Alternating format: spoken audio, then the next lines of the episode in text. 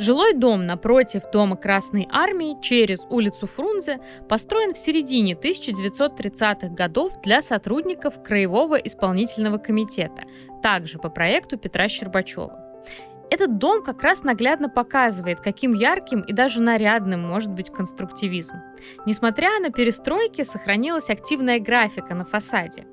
И в основе художественного решения фасада сочетание горизонтальных рядов окон с вертикальными яркими пилонами, задающими вертикальный ритм фасаду. Сейчас цвета поменялись местами.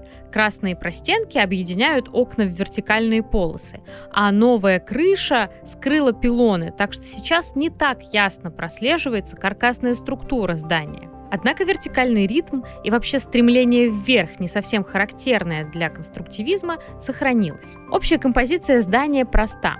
При постройке высота здания была от 4 до 6 этажей. Этажность повышалась от боковых фасадов к углу, создавая такое динамичное нарастание, которое подчеркивалось графикой фасада.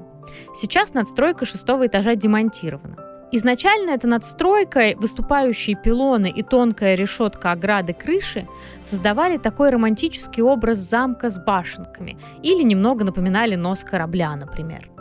Скругление угла, которое мы уже встречали, например, в клубе швейников в театре «Камерная сцена», здесь дополнительно акцентируется двумя балконами на уровне третьего и четвертого этажа. Правда, сейчас балконы частично застеклили, а частично огородили сплошной перегородкой вместо тонкой решетки.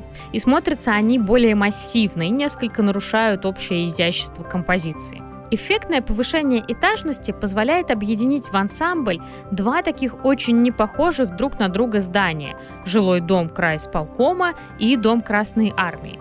Они как будто движутся навстречу друг другу, а уравновешивает жилой дом крайисполкома в этой композиции стоящее по диагонали от него здание Самарского института культуры, где в 1930-х, собственно, крайисполком и располагался.